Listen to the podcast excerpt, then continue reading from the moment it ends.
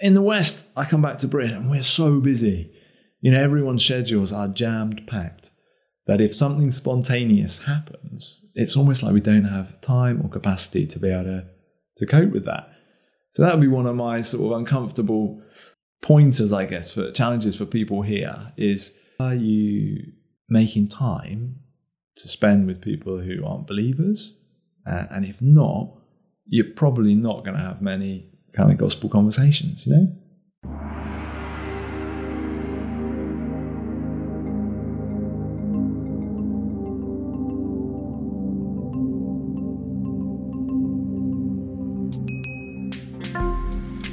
Hello and welcome to the Serve Asia podcast, where you find stories, interviews, and interesting discussions about how the good news of Jesus is being shared with the peoples of East Asia. Uh, I'm not alone in uh, this recording studio today. I'm joined by um, my my line manager, Chris. Hi, Chris. Hi, Ryan. Uh, Hi. You're you're right, yeah, I'm good. It's it's great to be on the podcast. Chris. You're my line manager. What what is your other than being my line manager? What do you do at OMF UK? So I started working for OMF 2010, and I actually was doing a really similar job to Ryan at that time. Now I find myself as what we call here the communications manager. So it, basically, that means that I run uh, a small team uh, of us who look at helping people to understand more what OMF is about. So, why do we want to help East Asians hear and know more about Jesus? More often than not, though, it's, it's a very behind the scenes role, I guess. And it's, yeah, working w- with the team, making sure that OMF has a presence in the in the Christian sphere, I guess. So that's supporting people who are going out and talking about OMF in churches. It's also making sure that there's publicity materials available. Uh, It's helping initiatives such as yourself setting up this podcast when you, you come and say, I think podcast's are a good space that OMF could be in, I think we've got things to say about. It's my job to maybe interrogate that idea Mm. and find out is is that going to work? How's it going to work? Great. Yeah, so I just wanted to introduce Chris to you because Chris is the one who actually conducted our interview uh, for today's episode. Um, Chris, who was it that you interviewed?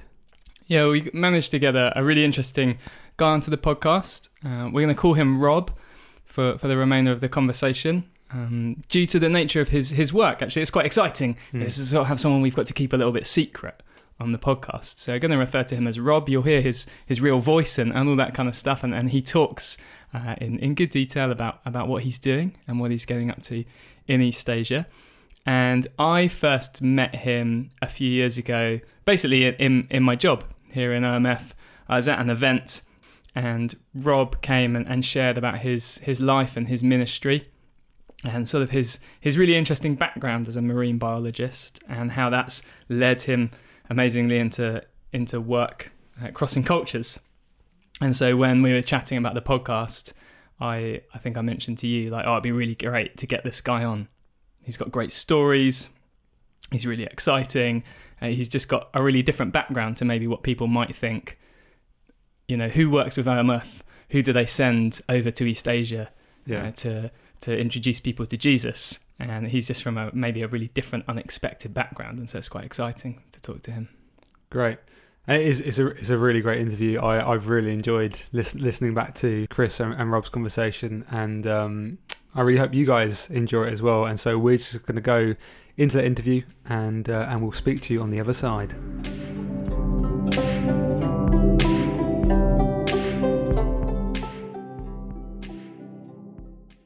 Can you tell us a, a little bit about about yourself, um, about your your family?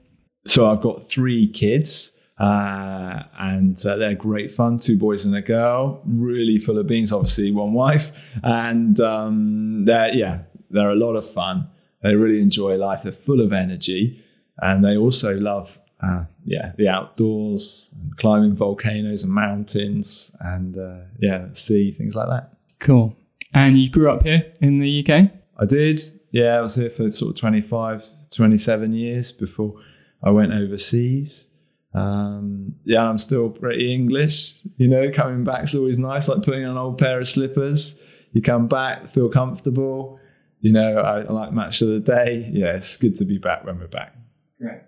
Um, and what were you doing before you headed overseas? What, what what's kind of your, your educational professional background uh, before becoming a, a worker overseas? Well, yeah. So I'm a bit of a freak because uh, basically when I was young, I I just fell in love with the ocean and with everything to do with fish, and so I say it's a bit of a freak because um, I don't meet many people who are so fish obsessed as me.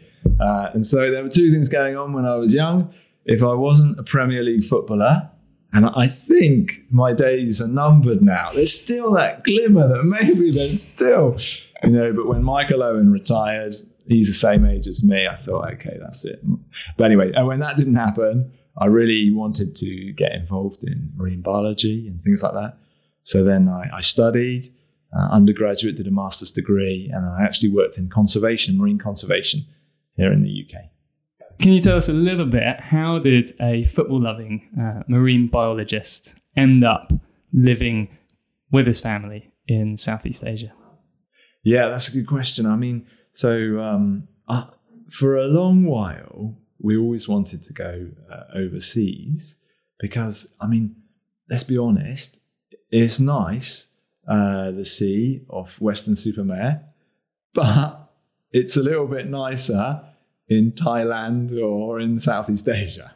Great. Yeah, you've got tropical reefs, you've got turtles, you've got sharks. So for anybody who's a marine biologist, you're thinking, yeah, I'd like to be over there. Okay. But it's not just about having a good time, is it? I, mean, there are millions of fishing uh, communities out there uh, who don't know Christ. And so, is there a possibility that you can uh, use your skills somewhere in a needy context? Well, yeah, my experience is yes, there is. But there was always that tension, you know, is this just like a hobby or is this something as unusual as it is that God could actually use overseas?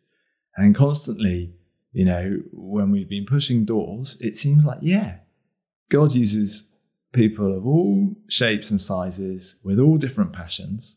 And then as we push doors, they seem to open. And so we've been able to, yeah, do some further study, work with a variety of NGOs, because there's just so much marine biology, conservation, livelihood potential out there. And so it's a good place to be. Um, and did you just go from sort of, you said you're working in marine biology and conservation um, here. Yeah. Um, was it just a straight jump then to full time, long term uh, work uh, out in Asia? No, it wasn't actually. I mean, there was, you know, you meet different people, don't you? Uh, some people, they know exactly what they're going to go on to. Uh, we're not like that because we'd never actually been to Southeast Asia before we went long term. So we really didn't know what it was like at all. Um, but we went, we learned the language where we live. And during that year of learning the language, year or two, it gave us an opportunity to visit different people, different situations. And yeah, there, there, are lots of openings there when you're over there. It's hard to see them when you're sat in front of your computer here in England, but when you're over there meeting people, things pop up. And so if you're prepared to kind of take a bit of a punt and go out there, then it's amazing the different doors that God opens. And then over time, I got connected with some NGOs that work in conservation out there. I also did some further study. That's the other thing I just say to folks who are listening. Um, you don't need to have everything sorted here before you go out. I mean, those years that I spent studying in the country that I now live in um, were brilliant. You go in as a learner. You know, I'm not going in as a teacher. I'm first going in as a learner. I'm getting under the skin of what the issues are, things to do with poverty and environmental needs. I mean, there's massive climate change, livelihood issues going on in Southeast Asia. So let's learn about them. And then as we learn, we partner with people, and God willing, we can make a difference. I think that's really helpful because I think a lot of people, when they meet uh, those who are living and working overseas, they sort of assume that, that, that they're experts, that they're sort of special and, and, and really different. And they couldn't possibly do that because they haven't the foggiest uh, what what they want to do in two, three, four years' time. And it's really encouraging to hear that actually you, you can just take take a step in the journey, go out, see, um, try learning something new, um, and, and, trust that God will will will be with you in, the midst of that, and may provide opportunities and openings. I think that's a really encouraging uh, thing to kind of a normal person who thinks, well, I'm I'm I'm not an overseas uh, worker. I, I couldn't do that. I, I don't know what I'd do. So yeah, totally. And just just to really kind of nail that point home, as it were, um, there are opportunities in so many countries in Southeast Asia to to do further education. So perhaps some of the listeners, you got an undergraduate degree, you finished, maybe like to do a master's or a gap year or something like that. There are so many openings out there for you to study overseas. Okay, it might not be the same quality as Oxford University, but you get this whole life, cultural, intercultural experience, and you will be living in student accommodation amongst unreached, unengaged people. Wow, massive opportunities. Uh, you, you live in a part of the world that has a, a, a vastly different worldview um, to to here in that the average person probably in the UK is is not used to being surrounded by people so different uh, to them. Um, I just wonder if you could give us a little flavour of what it, of what it's like to to have that transportation um, for, for, sort of, life and, and family. Um, the difference is practical, um, emotional. Yeah, I mean, it's just so 180 degree different. You know, the climate is different, the culture is different, the food is different, the hours that people are awake in the day are different, the way of planning events. You know, we come back to Britain and uh, you meet your, your friends and say things like, oh, when can we meet? And they say, oh, let me check the diary. Three weeks next Tuesday. Whereas where we are, it's let's meet now. It doesn't matter what's planned in the diary. Let's do it now. and so obviously that's very, very different, much more spontaneous um, out there. Um, and so, yeah, it does, it does take time to adjust actually. And, and one of the hardest things I think is that you don't live life on your own terms. You are a guest in another person's culture. And so you have to fit in. So people take selfies of us all the time, and that's just what they do. And then I selfie, selfie, selfie to my kids. And uh, yeah, my kids are on everyone's Facebook profiles. And you just kind of got to accept it. When you're living in much more of a communal culture, you're a bit more public property than you are here in the West. What's it What's it like? I guess sort of to to experience that. What What were the challenges that the, maybe that arose in the first first few years of, of experiencing that? Um, how How did you have to change your day to day life? That kind of thing. Well, I remember like the first, uh, literally the first week we arrived. I mean, we'd never been in Southeast Asia before. I mean, it sounds totally stupid, doesn't it? You go out long term uh, when you've never been there before. But we felt it was the right thing to do. And so we went out and it was chaotic. Many Asian cities are busy, hectic, polluted, noisy, smelly places. And the only thing that looks familiar is McDonald's. so like we go to McDonald's, you know, almost every day in the first week just because it was the only normal thing, the Big Mac and the McFlurry. Um, but that was what it was like in the early uh, in the early days and weeks. You get you, you do get through it, and then you get to know people, and that's the key. You know, you get to know one or two friendly people. Of course, there are people that want something, have an ulterior motive, but there are others who are just kind and hospitable, and you build up relationships. You build up a bit of language. You get through the, uh, the, the stomach bugs and everything else and then you start to feel more at home. Um, but it takes time. But as long as you've got time, that's all right. So, um, living where you do, uh, we've touched a little bit on, on, on, some of the differences. I just wonder, with um, I guess living in, in, in a Western Christianized um, context that, that the majority of us live in, and, and even as, as culture around us shifts, that's still very much um, dominates a, a lot of worldview and, and thinking, or, or, a new secular uh, mindset maybe dominates here in, in, in, in, Britain. I wonder um, what's it like living in a context where, where the worldview, where the where the world religion um, sort of landscape is, is so totally different? Um, how, how, how does that feel? How does it maybe manifest it itself? Uh, what do you experience um, in day to day? Well, in some ways it's refreshing, and in some ways it's claustrophobic. So uh, it's refreshing because when you come from Britain and talking about religion is really taboo, isn't it? It's like the awkward person in the room that starts talking about religion, the room goes quiet, and you just feel that sort of cultural pressure. Uh, and that, that's a stifling place to be a Christian when we have joy and we want to talk about these really significant things. You know, we don't just want to be talking about the latest IKEA cupboard.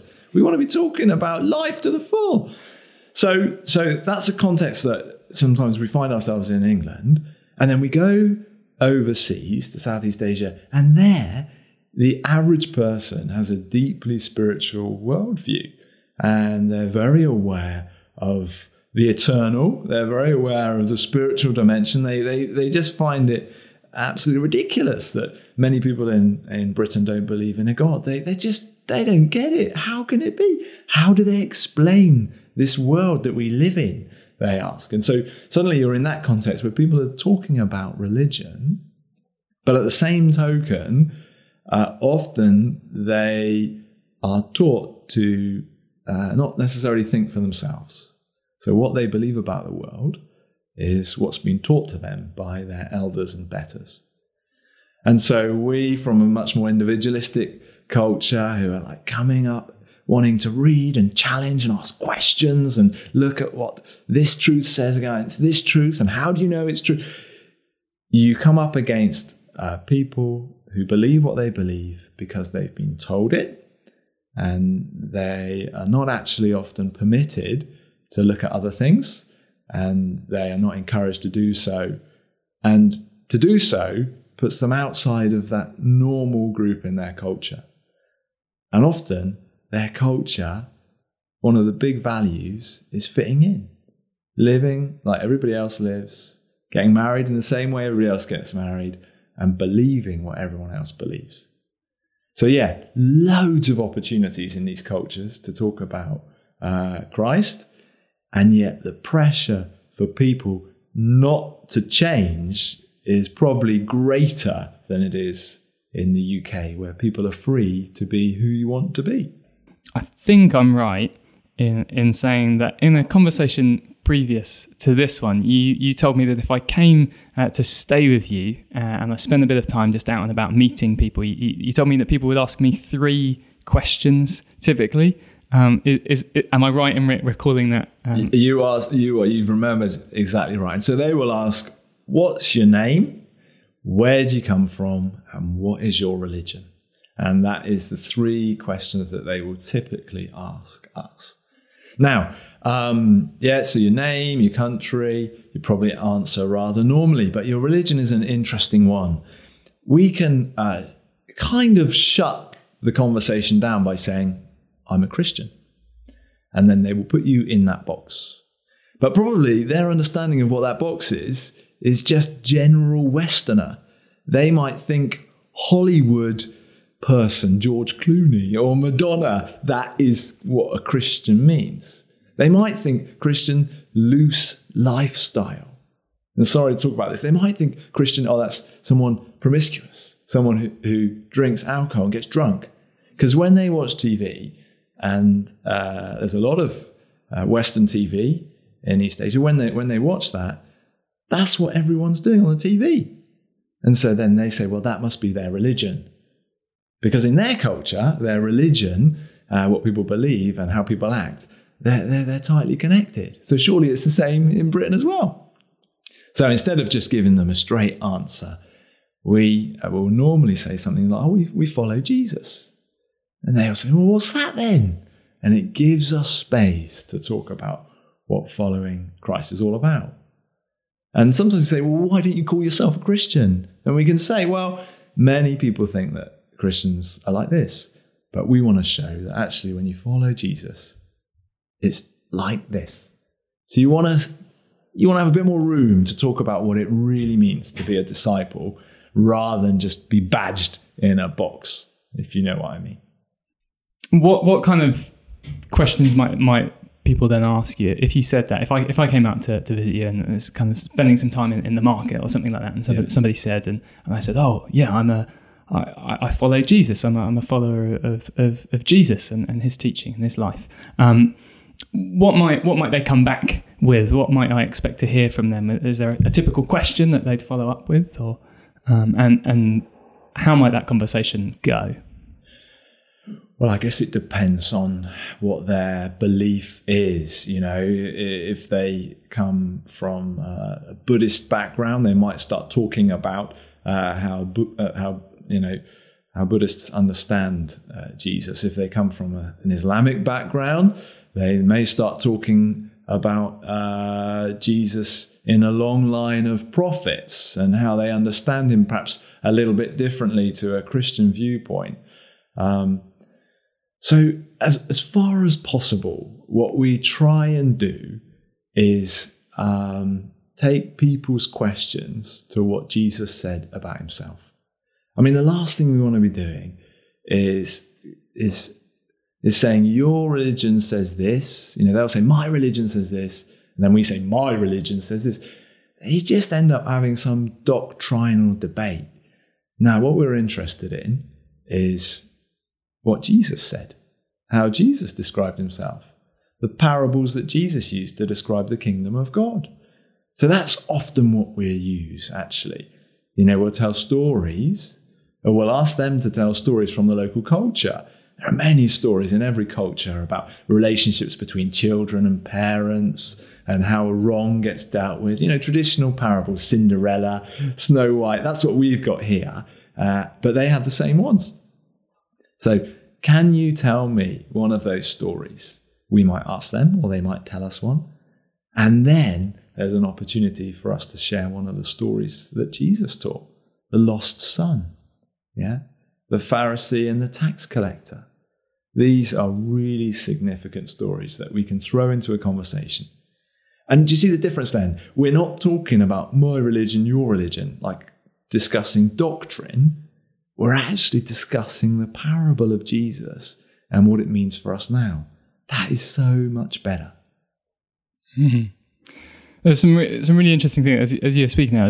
I, I was just thinking um, how, in many ways, um, your your life, your experience, um, being overseas, like you said, different climate, the only familiar thing being McDonald's, um, people's way of articulating themselves just being totally different, and their understanding being being really really strange. Having to learn new language, all of these things. Much better snorkeling as well. Um, so the, the world seems very different, but at the same time as you speak, I think some of those things really resonate with with me, um, and are particularly probably something that I've experienced as I've grown and uh, and tried to think through more. How do I talk to people um, about about what I believe? Um, and it's it's really easy, like you say, to say I'm a Christian, and in your context, maybe looks very different to what the misunderstanding is. But I think still here in the West, because often Christians end up in the media um, for for one reason or another, usually bad. Usually they they they're they're shouting about something they don't like, or they've been caught in some sort of um, act of hypocrisy um, or scandal.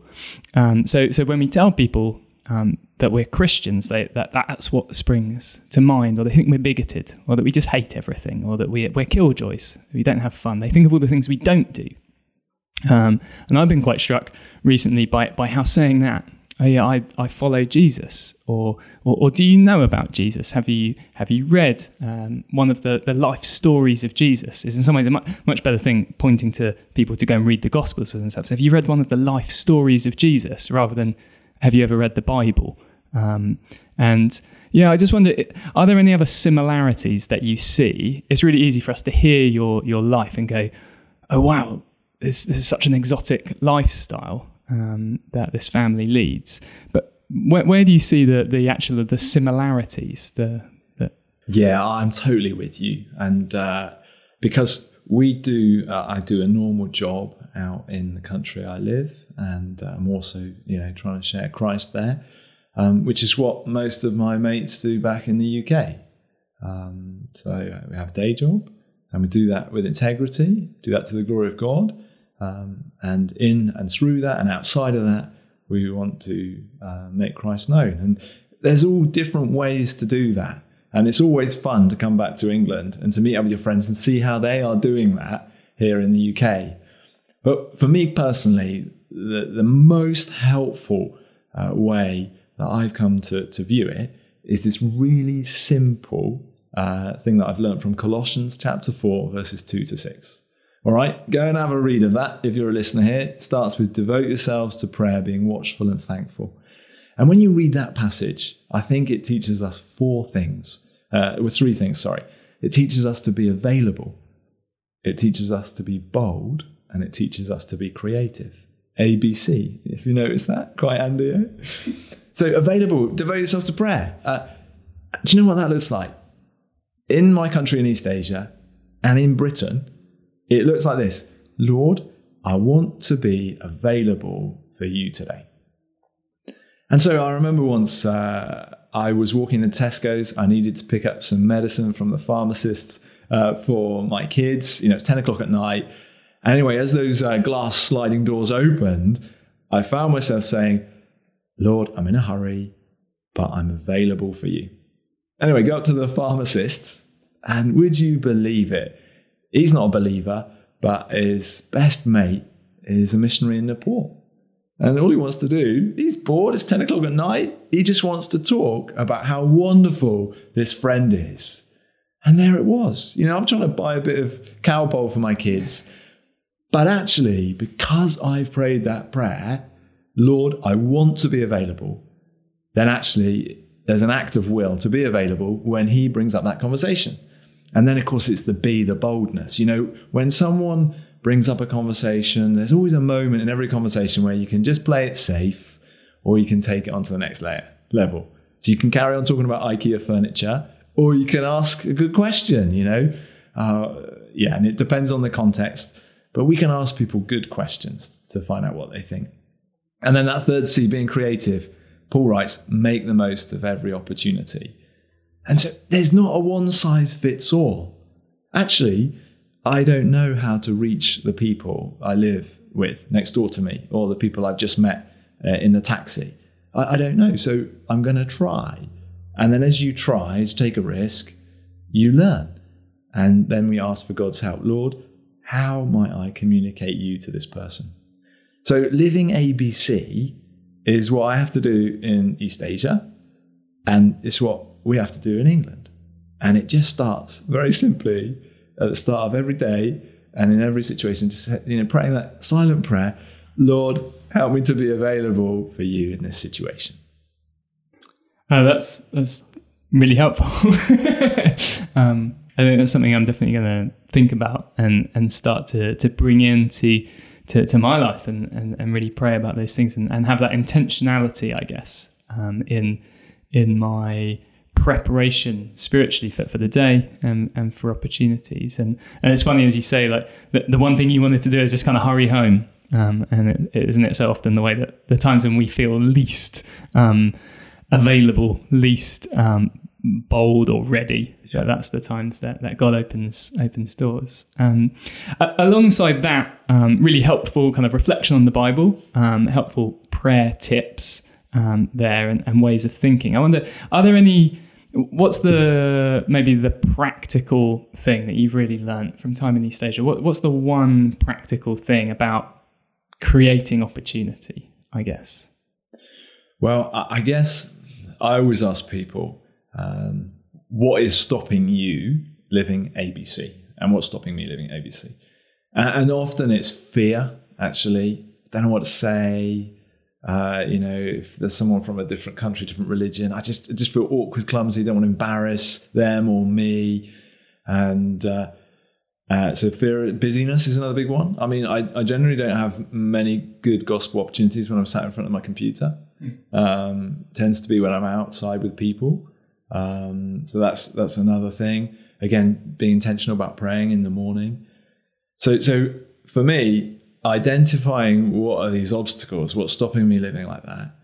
And then you've got to have a bit of accountability. So I've got to have a friend who I can be honest with and say, do you know what?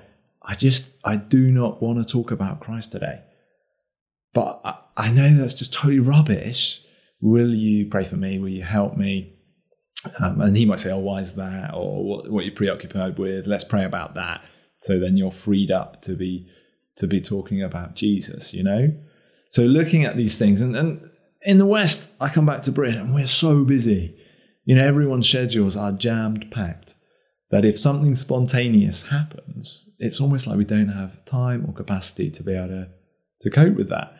So that would be one of my sort of uncomfortable pointers, I guess, for challenges for people here is uh, are you making time to spend with people who aren't believers? Uh, and if not, you're probably not going to have many kind of gospel conversations, you know? Hmm. Yeah, I think that's that's really compelling, and it's something that um, in a book that that we've been reading at, at home, um, one of one of the phrases that came up, I think, was saying that we need to have um, habits and routines that that we that can be disrupted, not that they can be. We, we, we don't allow our, our, our home routines to be destroyed um, by other people's ideas and, and what's going on and, and the availability of, of our family to, to neighbors and friends and family. But we do we do allow our lives to be disrupted. Um, and I personally found that quite challenging. So I'm, yeah, I'm one of those people who I never thought I'd find myself in that position where I think, I really want to meet up with a friend or there's an opportunity here, but I'm not free for six weeks. Yeah. I used to, like, when I met people like that, I used to pull my hair out. And I find myself now, five, ten years down the road, being that person. Yeah. And so I found that quite a challenging thing. We, we should allow our daily routines to be, to be disruptable, um, to, to allow for interruption in life. And it sounds like that's something that you're saying, actually. We need to learn to be a bit more flexible, a bit more open. Totally, totally. So, I mean, someone made me laugh the other week because they were just saying the Good Samaritan, like he's on the road to somewhere. Was he just like waiting to meet the guy that'd been hit by robbers? Of course he wasn't. He's on the road somewhere. You know, he's going somewhere. But he stops and he does the better thing, which is to not go where he's supposed to go, but to help the guy that's got hit by the robbers. And so that was just a really helpful thing. We got mobile phones these days. We can use them. We can text someone and say, look, I've just met someone uh, on the street homeless. He really needs a cup of coffee. I'm going to be late. Maybe it's difficult to do that with your boss, but uh, probably if you're going uh, to a prayer meeting, people will be like, "Yeah, great, good on you. We'll pray for you. Go for it." Great. Um, are there any practical things that you found really helpful in in making connections in your um, local community. So I think again something that we that we found as a, as a family um, living in in the UK, um, and that I know others. Um, uh, friends from, from church and, and elsewhere who is some, sometimes just find it really hard to get to know people. Um, you've reflected a little bit on, on culture is different um, where you're living at the moment in Southeast Asia. Um, but is there anything that you think this is what's really helped me to get to know people um, and that's a transferable activity or mindset. Yeah, I mean, the first thing that springs to mind is hospitality.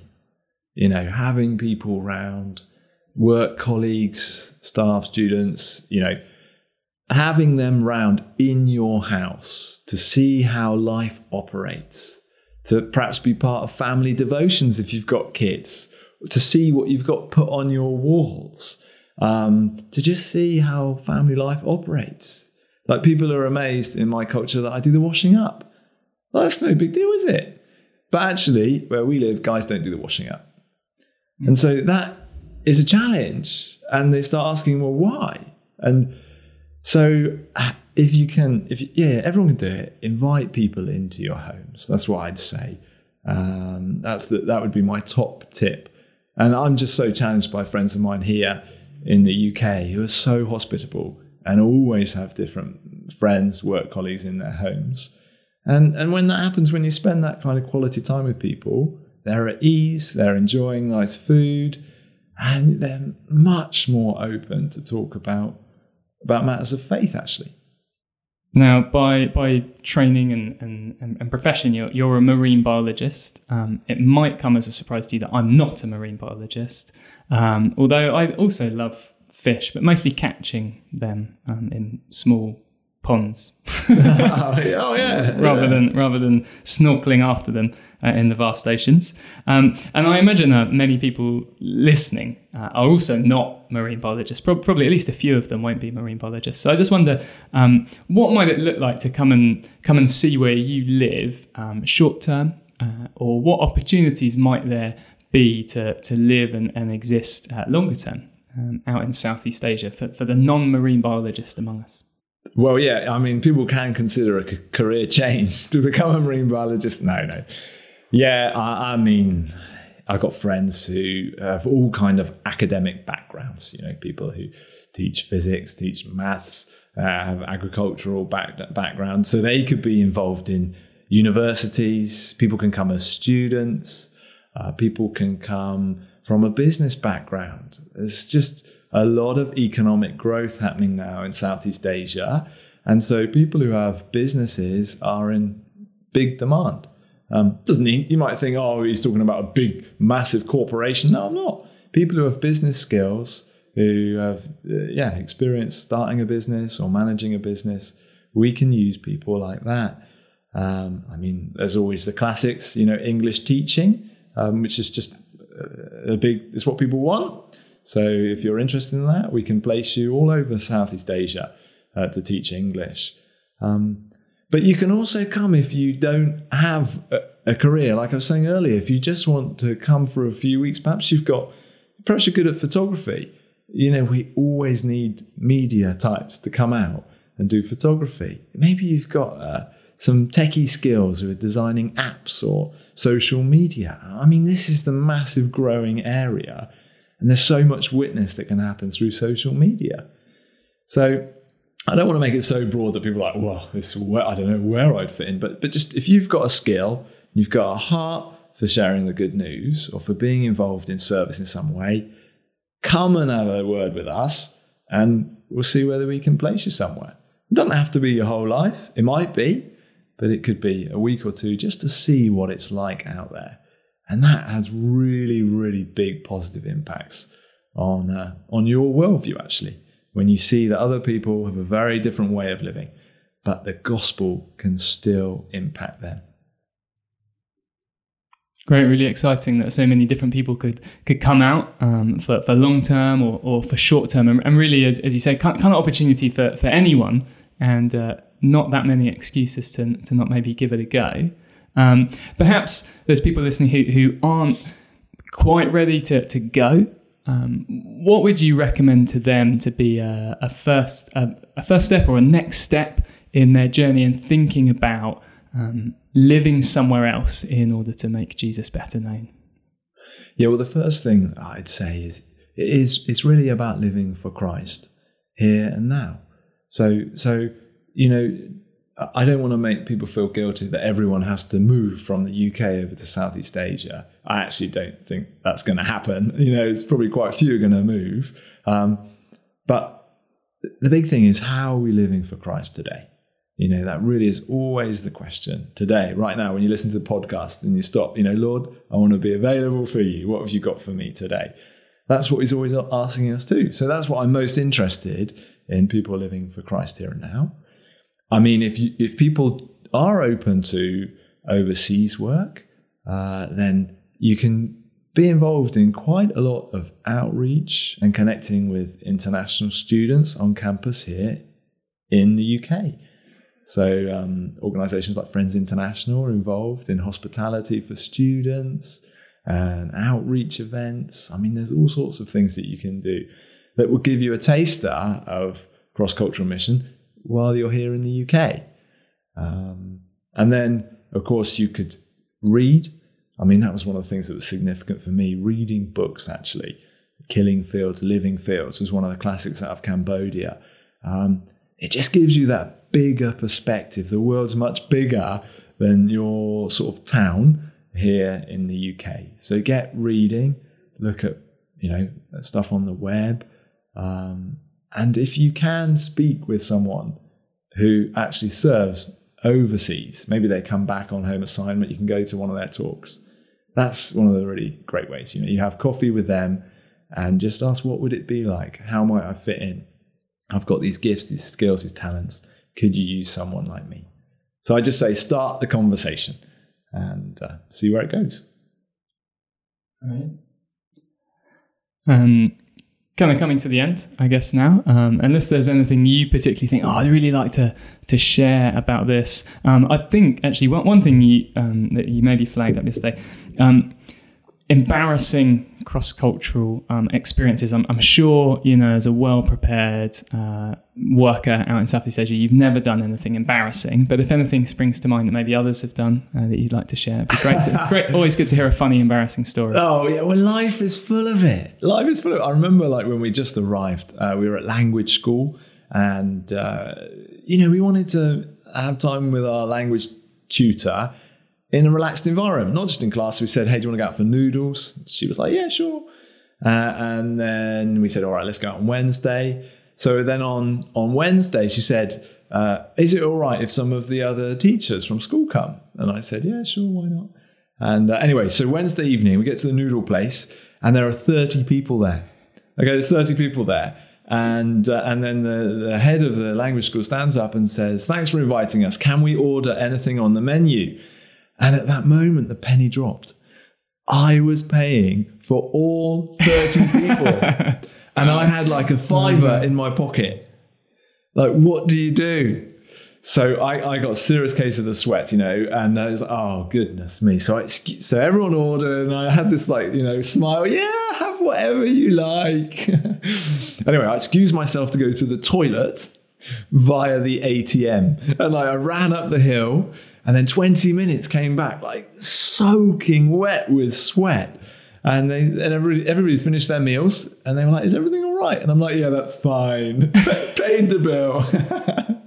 and then went home. So so that was really fun. Um, but you know, so much stuff like that happens. And uh, it's all right. It's all right. We make mistakes. And I guess that's the other thing that I'd say also in terms of sharing the good news you're much more likely to have people reject what you say. You know, nine times out of 10, 99 times out of 100, um, people are polite and they'll say, no, thank you, or they're not interested. But we're looking for that one in a hundred.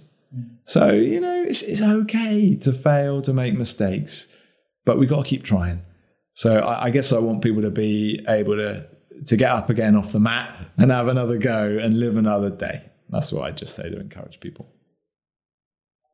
Great, it's really brilliant. Um, just wondering, is is there any way that we could we could pray, be praying for, for, for your life, your your ministry? Is, is there anything that you think, yeah, as this podcast ends, actually, if if people could hold this thing up in prayer, it can be specific or general? You know, it's for us and also for um, people in the UK, you know, I just always find myself praying for encounters. You know, Tim Keller, he, he talks about the three ways that people come into the kingdom. They come through truth, they come through community, and they come through encounter. And uh, yeah, I'm just always asking God that people would have more encounters. And sometimes in our context, that means having dreams, uh, or that means healings from sickness. And yeah, I guess it's, it's up to the Lord, isn't it? We ask Him to do it, and sometimes He doesn't do it quite in the way that we expect or in the people that we hope He will. But if people could be praying, yeah, Lord, we want more encounters, more other people to encounter you, uh, both in Southeast Asia, where I live, but also in the UK. And then just see what happens, see what he does. Thanks a lot, Rob, for, for coming on, on the podcast. Thanks for, for speaking to us and sharing a little bit about, about your life and, and your story. Um, it's it's been a great great time. I hope that you've enjoyed it. Yeah, it's been fun. It's been great. Come back another time, hopefully. Great. Thanks a lot. Cheers.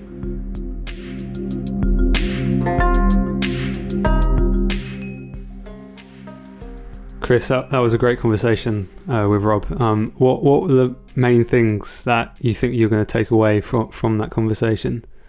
Yeah, I mean, I really just enjoyed having that chance to sit down uh, and chat to him some more, and, and just to hear a little bit more about his story uh, and ca- catch up with him again.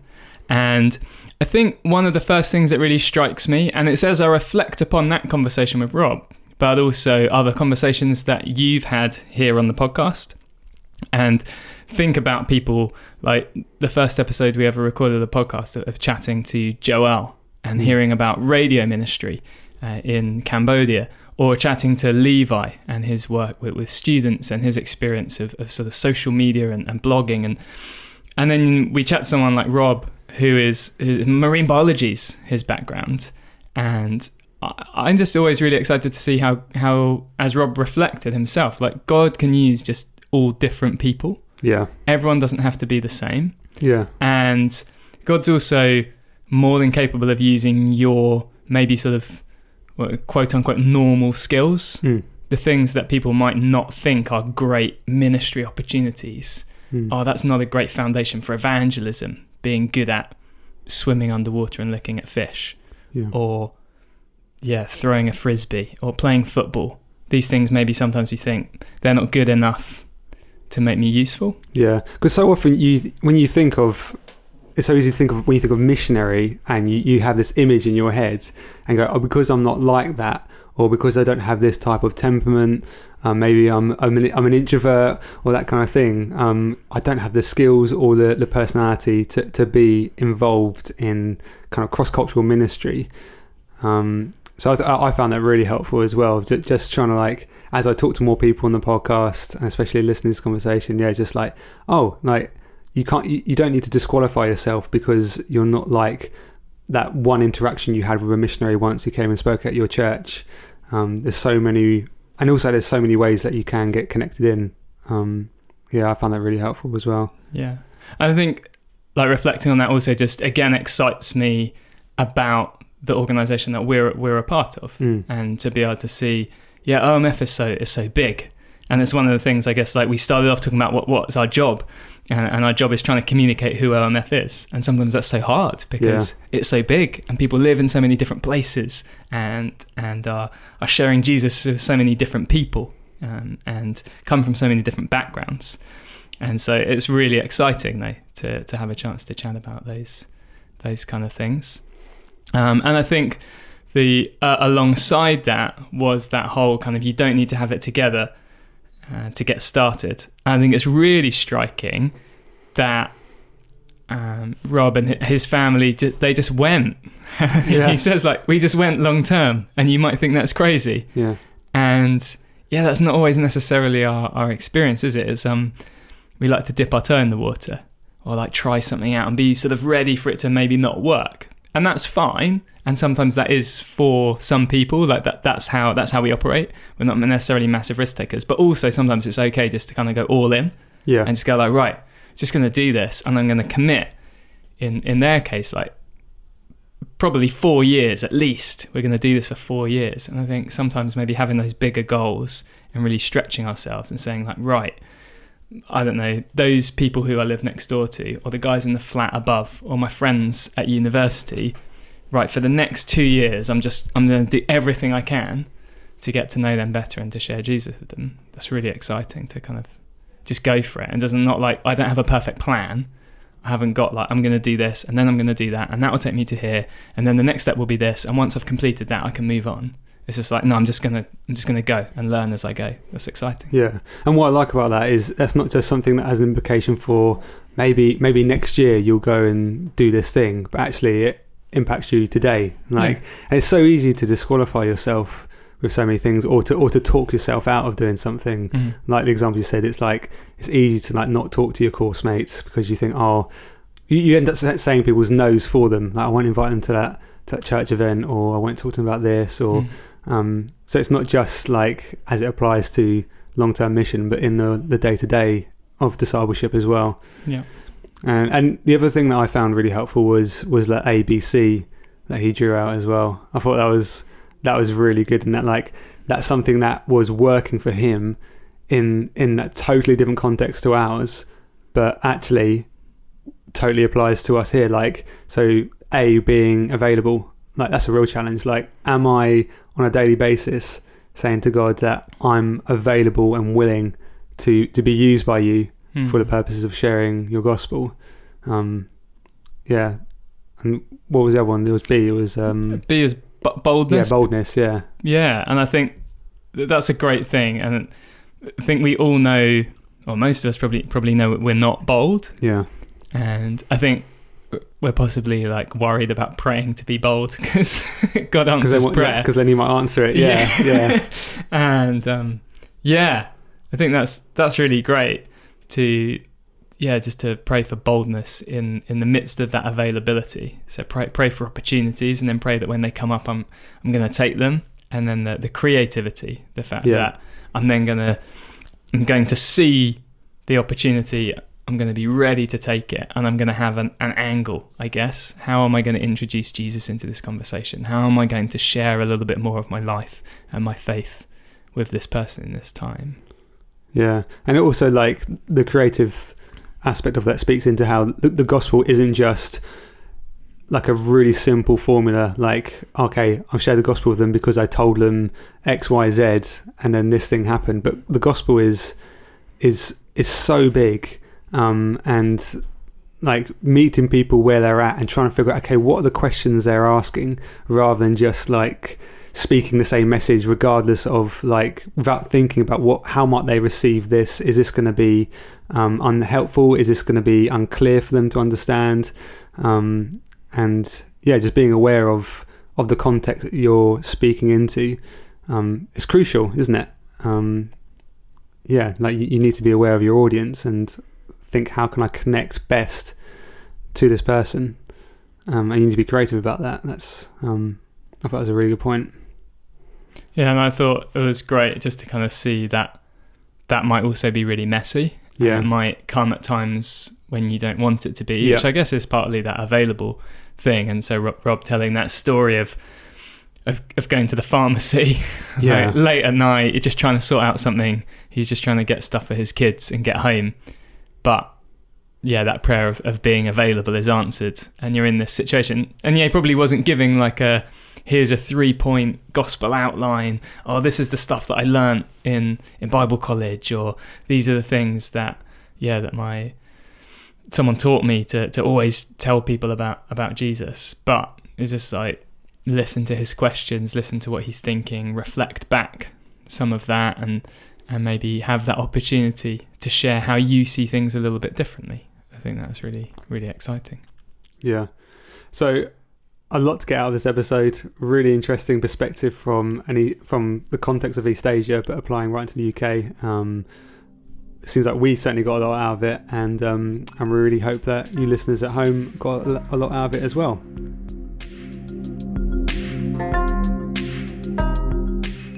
We hope you've enjoyed listening to this episode of the Serve Asia podcast. If you have any questions, feedback, or anything else, then we would love to hear from you. You can get in touch by emailing uk.podcast at omfmail.com or you could send us a direct message on Instagram at Serve Asia Podcast.